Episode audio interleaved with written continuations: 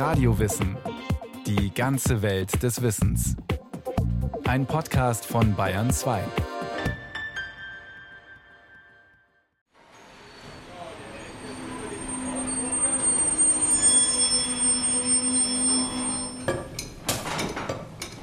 Das ist jetzt ein Zug aus Rotterdam mit russischer Kohle.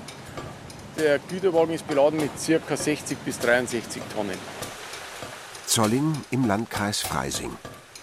Kilometerweit sind die blauen Klötze des Kohlekraftwerks zu sehen, sein Kühlturm und der 220 Meter hohe Kamin.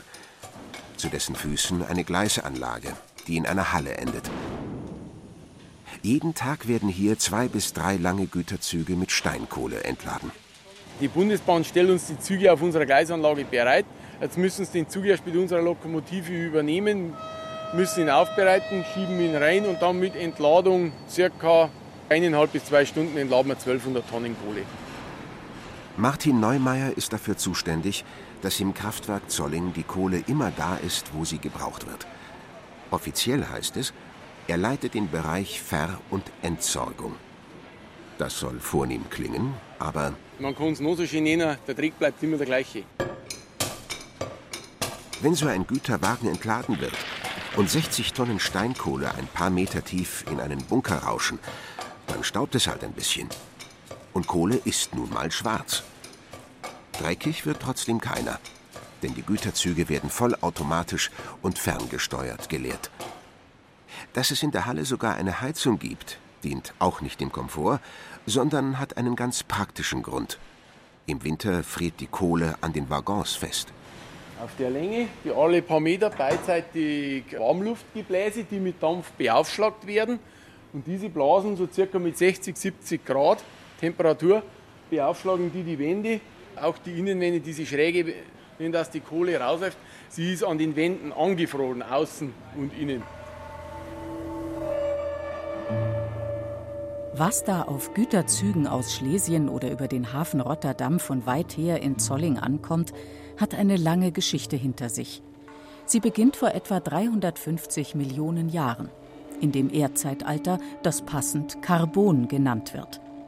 Spinnen, geflügelte Insekten, Krebse und Korallen tauchen in dieser Epoche zum ersten Mal auf. Doch die Pflanzenwelt dominiert das üppige Leben. Bärlappgewächse, Farne und Schachtelhalme sprießen 20, 30 Meter hoch. Und es entstehen die ersten Nadelbäume, wie wir sie heute kennen. Sumpfwälder, aus denen dann genügend Biomasse entstanden ist. Das heißt, die Ursprungsmasse der Kohle ist letztlich das, was der Hobbygärtner eben auf seinem Komposthaufen hat und kennt. Natürlich aber jetzt im sehr großen Maßstab. Matthias Hähnel arbeitet am Max-Planck-Institut für Kohlenforschung in Mülheim an der Ruhr. Der Standort ist wohl nicht zufällig gewählt. Der Chemiker sagt über den Ursprung seines Forschungsobjekts: Dadurch, dass es in diesen Urzeiten eben vor allem Sumpfwälder waren, ist eben die Biomasse eben unter Wasser geraten.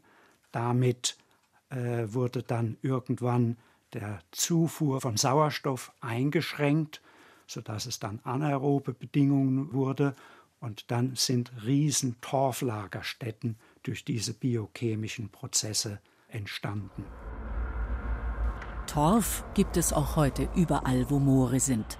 Genau wie im Karbon versinken dort Pflanzen im sumpfigen Boden und zersetzen sich. Bis aus ihnen Torf wird, vergehen ein paar Millionen Jahre. Bis ins 20. Jahrhundert hinein haben auch bei uns die Menschen den braunen, faserigen Torf gestochen, um damit zu heizen. In Finnland und Irland deckt die Bevölkerung damit immer noch ein paar Prozent ihres Brennstoffbedarfs. Im Karbon gab es noch keine Menschen. Und dann kommt die geologische Phase, wieder über Zeiträume von Millionen Jahren. Diese Torflagerstätten wurden dann durch Sedimente abgedeckt, die Flüsse haben eben Geröll und so weiter auf die Torflagerstätten gegeben. Das sinkt in tiefere Erdschichten alles ein. Dadurch steigt der Druck des überliegenden Deckgebirges. Es steigt die Temperatur und in diesen geologischen Prozessen wurde dann der Torf zunächst zur Braunkohle umgewandelt und dann im weiteren Verlauf zu den verschiedenen Arten von Steinkohle. Und die Endstufe dieses Entkohlungsprozesses ist dann die anthrazitische Kohle, der Anthrazit.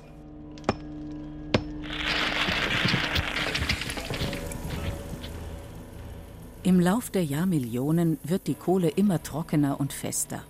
Braunkohle enthält noch bis zu 60% Wasser. Man kann sie oft zwischen den Fingern zerreiben.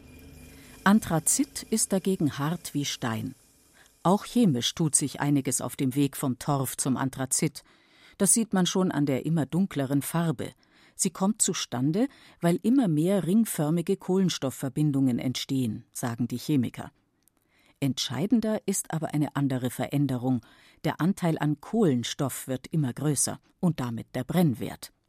In 1 Kilogramm Steinkohle steckt ungefähr die gleiche Energie wie in 3,5 Kilo Braunkohle. Ein Cocktail aus brennbaren Kohlenstoffverbindungen, festen, flüssigen und gasförmigen. Aber das ist nicht alles. Denn auch im Karbon gab es in den Sümpfen Schlamm und Lehm.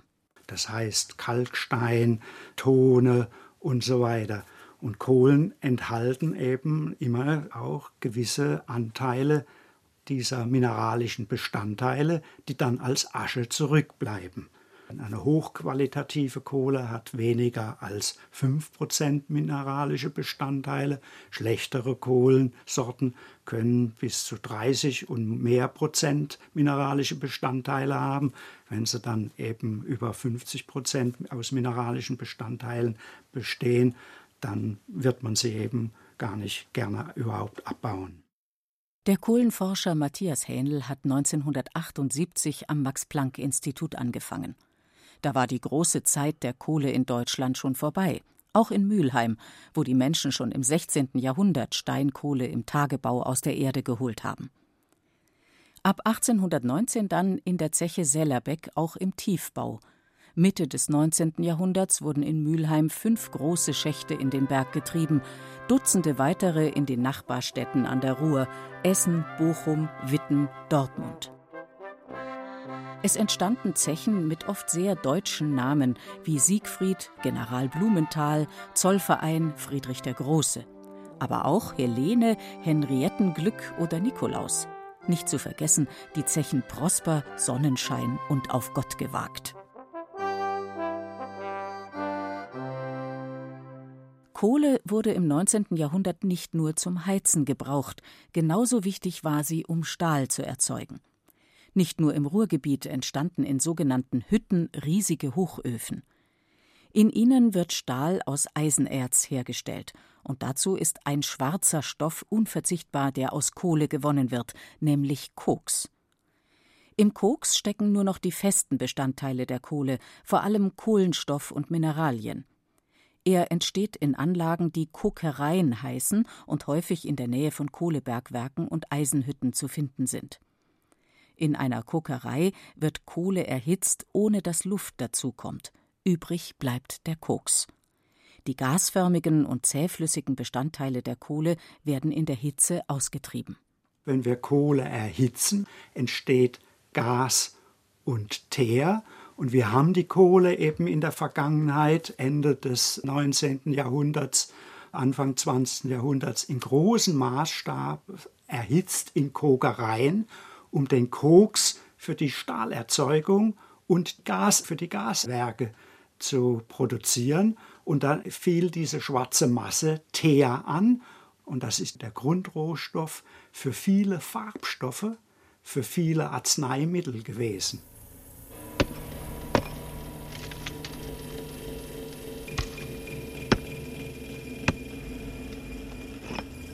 Ohne Kohle wäre die Entwicklung der chemischen Industrie nicht denkbar. Heute hat ihr Erdöl als Rohstoff längst den Rang abgelaufen. Nur noch 2% der Chemieprodukte werden aus Teer hergestellt. Auch zum Heizen spielt Kohle, jedenfalls hierzulande, nur noch eine geringe Rolle.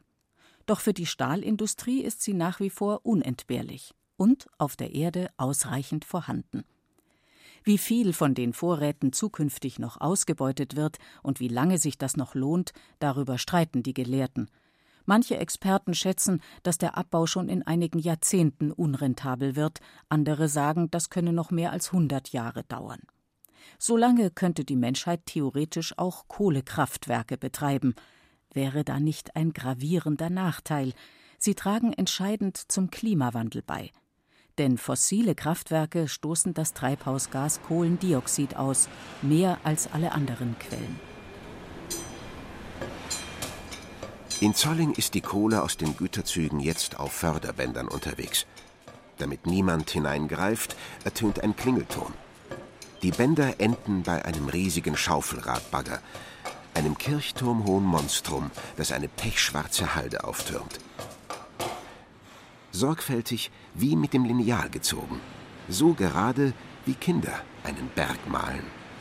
Ein faszinierender und in seiner Präzision zugleich unwirklich anmutender Anblick. Und noch etwas ist erstaunlich, sagt Ralf Lebedicker, der durch das Kraftwerk führt. Tja, das ist eben das Merkwürdige, dass wir hier sehr viele Tauben und Krähen haben. Und die picken hier den ganzen Tag rum. Ich gehe davon aus, dass da keine Sämlinge drin sind, sondern dass die das eigentlich als Futter mitnutzen. Vielleicht als Aktivkohle für den Magen oder Darm, ich weiß es nicht. Aber wir haben hier sehr viele, die sich hier bedienen. Damit es nicht zu viele werden, hat das Kraftwerk sogar einen Falken angesiedelt. Er nistet am Kühlturm in 70 Metern Höhe. Der Bilderbuchberg ist hier nicht die einzige Kohlehalde. Eine andere ist nur 10 Meter hoch. Eine Reserve für alle Fälle. Es könnte ja mal ein Güterzug stecken bleiben. Und wenn Sie so einen Kohlehaufen sich mal von der Seite her anschauen, ist auch recht interessant, weil man da einiges erkennen kann. Und zwar sehen Sie da so weiße Stellen drin. Das ist jetzt also nicht eine verschiedene Beschaffenheit der Kohle, sondern wenn jetzt der Radlader da drauf hin und her fährt und immer wieder was aufladet, dann entsteht ein sehr hoher Druck. Und dabei kann es sein, dass die Kohle dann im Berg anfängt zu glimmen. Also die erhitzt sich da durch den hohen Druck und das färbt sich dann so weiß ein. Wenn es wieder mal soweit ist, kommt die Betriebsfeuerwehr, sticht den Berg an und kühlt das Innere so lange, bis das Glimmen erlischt. Kohle kann sich selbst entzünden. Das hat schon Johann Wolfgang Goethe beeindruckt. Er hat 1770 den brennenden Berg von Duttweiler im Saarland besucht, der noch heute Touristen anzieht. Ein starker Schwefelgeruch umzog uns. Die eine Seite der Höhle war nahezu glühend, mit rötlichem, weiß gebranntem Stein bedeckt. Ein dicker Dampf stieg aus den Klunsen hervor und man fühlte die Hitze des Bodens auch durch die starken Sohlen. Vor allem sind es die unwahrscheinlich großen Dimensionen, die flächigen Ausdehnungen dieser Brandereignisse, die im Übrigen seit rund 3000 Jahren schon bekannt sind. Uli Barth ist Professor an der Universität Wuppertal. Mit Bränden hat der Sicherheitsspezialist oft zu tun. Was er aber in China gesehen hat, sprengt alle Maßstäbe. Mehr oder weniger die Bundesrepublik Deutschland von ihrer Fläche so circa 8 bis 10 Mal nebeneinander gelegt. Das ist der typische Kohlegürtel und in diesem Kohlegürtel haben wir ein Brandaufkommen in der Größenordnung Hunderte bis Tausende einzelne sozusagen Brandereignisse. Das ist nicht nur in China so. Auch in Indien, Südafrika oder Indonesien glühen oder brennen viele Steinkohlelagerstätten. Oft unterirdisch und manchmal auch unbemerkt, wenn nicht gerade der Boden heiß wird oder Rauch durch Erdlöcher aufsteigt. Das hat vor allem mit dem sogenannten Wühlbergbau zu tun. Da wird im Tagebau Kohle geschürft, häufig von illegalen Familien betrieben.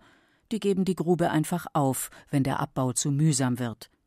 Professionell betriebene Bergwerke verschließen nach ihrer Stilllegung die Öffnung, damit kein Sauerstoff an die Kohle kommt. Die Wühler sparen sich diese Mühe. Folge dieses Effektes ist es, dass diese Bohrungen, nenne ich es jetzt mal, in der Regel offen bleiben und dann für eine Luftzufuhr zu den Kohleressourcen sorgen. Und Luftsauerstoff ist sozusagen der haupttreibende Faktor. Wenn ich Luftsauerstoff in ausreichender Menge an die Kohle heranbringe, dann brauche ich nur noch ein bisschen warten, sozusagen, bis die entsprechende Temperatur dort unten da ist, Größenordnung so 70 Grad Celsius, und dann beginnt dieser unerwünschte Brandprozess.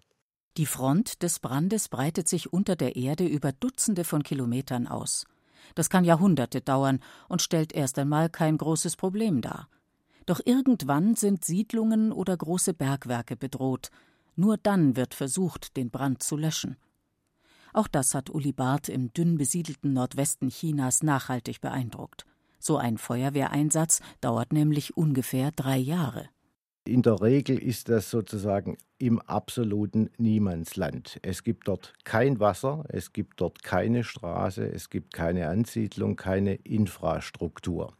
Das heißt, im ersten Jahr wird man erstmal versuchen, eine einigermaßen durch LKWs bewältigbare Schotterpiste über viele zig Kilometer zu errichten, dass ich überhaupt da mal hinkomme. Man wird Wasserleitungen verlegen, man wird Stromleitungen verlegen, man wird ein Camp aufbauen. In das ungefähr zu Beginn des 2. Jahres die Feuerwehrleute einziehen. Die beginnen dann damit, Löcher in den Boden zu bohren. Wenn sie die Brandherde erreicht haben, pumpen sie Wasser auf die glühende Kohle. Das wird man dann so etwa 1 bis 1,5 Jahre nochmal machen, dieses Herunterkühlen.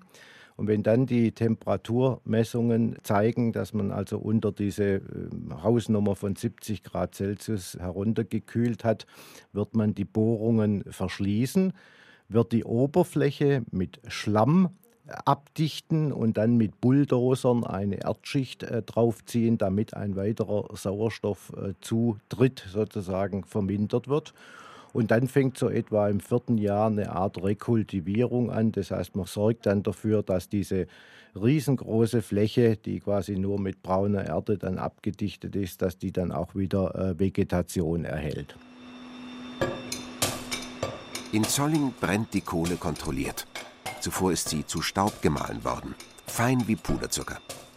Im Hauptgebäude, das rund 100 Meter in den Himmel ragt, ist das Herzstück des Kraftwerks, der Brennkessel.